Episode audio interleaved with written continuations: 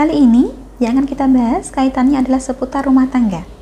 Lebih tepatnya, akan saya sampaikan langkah apa saja yang bisa Anda lakukan sebagai istri bila suami malas bekerja.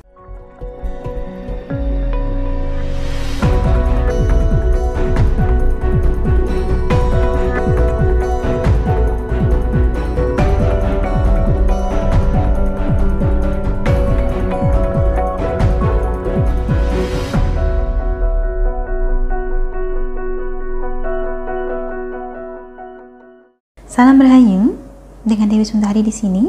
Apa kabar Anda? Saya doakan semoga selalu sehat dan senantiasa diberikan kemudahan serta kelancaran di mana pun Anda berada. Kali ini yang akan kita bahas kaitannya adalah seputar rumah tangga. Lebih tepatnya, akan saya sampaikan langkah apa saja yang bisa Anda lakukan sebagai istri bila suami malas bekerja dan sehari-harinya menganggur di rumah tanpa kesibukan. Tetapi sebelum itu, perlu kita tekankan dulu bahwa sebuah rumah tangga membutuhkan kerjasama. Antara Anda dan pasangan harus bisa saling melengkapi, saling berkontribusi di dalam rumah tangga tersebut. Jadi misalnya, jika memang sudah sepakat bahwa istri yang akan bekerja dan suami yang mengurus rumah tangga, maka silahkan. Dalam situasi ini, maka Anda tidak perlu mendesak suami untuk mencari kerja. Atau, jika suami tidak memiliki kesibukan, tapi tetap memiliki penghasilan, maka ini pun juga bukan sebuah masalah.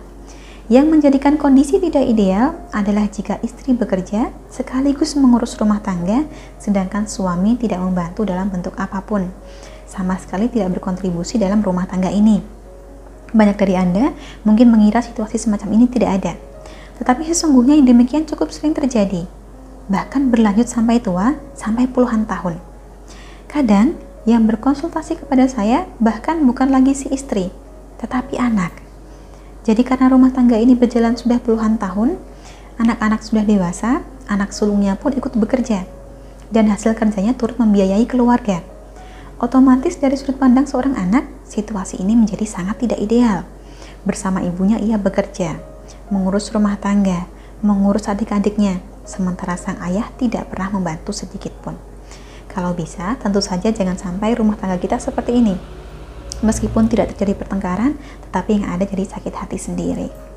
Untuk itu, jika suami enggan bekerja, setidaknya yang bisa Anda lakukan ada tiga. Pertama, komunikasikan dengan pasangan Anda. Jangan malah menghindar.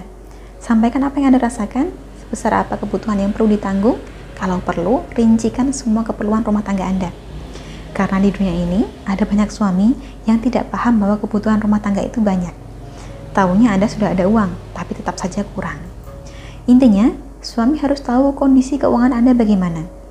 Kedua, tetapkan target bersama. Sepakati dengan pasangan Anda. Contoh, misalnya Anda ingin punya rumah sendiri dalam kurun waktu 5 tahun ke depan. Atau misalnya ingin punya tabungan dalam jumlah tertentu yang Anda tentukan jadi mau tidak mau, suami harus turut memikirkan bagaimana caranya agar target ini tercapai. Ya bekerja, ya menabung juga. Setiap kali suami kehilangan motivasi, mulai malas-malasan lagi, ingatkanlah dia atas target bersama ini. Kemudian yang ketiga, tawarkan bantuan. Bila sudah terlalu lama suami menganggur di rumah, makin hari makin bingung, tidak tahu harus memulai dari mana, maka tawarkanlah bantuan Anda. Sekiranya ada informasi lowongan kerja, sampaikanlah bila perlu bantu membuat lamaran. Karena kalau sekedar diomongi saja, kadang orang tetap tidak bergerak juga. Ketiga cara ini akan lebih efektif diterapkan selama Anda tidak mengeluarkan omongan yang menyakitkan, tidak menggunakan emosi, dan tidak terlalu banyak mengeluh. Karena kalau sampai pakai emosi, yang ada malah menjadi bibit pertengkaran saja. Biasanya, semakin kita marah dan mengeluh, malah percuma. Suami makin tidak sadar juga. Justru lebih baik didukung sebaik mungkin. Atau jika memang Anda tidak sanggup menghadapi watak semacam ini, lebih baik dari awal pastikan bahwa calon pasangan Anda tidak demikian. Sampai di sini, kurang lebihnya saya cukupkan. Demikianlah yang bisa kita lakukan untuk menghadapi suami yang enggan bekerja. Untuk Anda di mana pun berada, saya doakan rumah tangganya senantiasa langgeng dan harmonis, serta selalu dicukupkan rezekinya. Akhir kata, terima kasih banyak telah menyaksikan. Sampai jumpa di kesempatan selanjutnya, dan salam rahayu.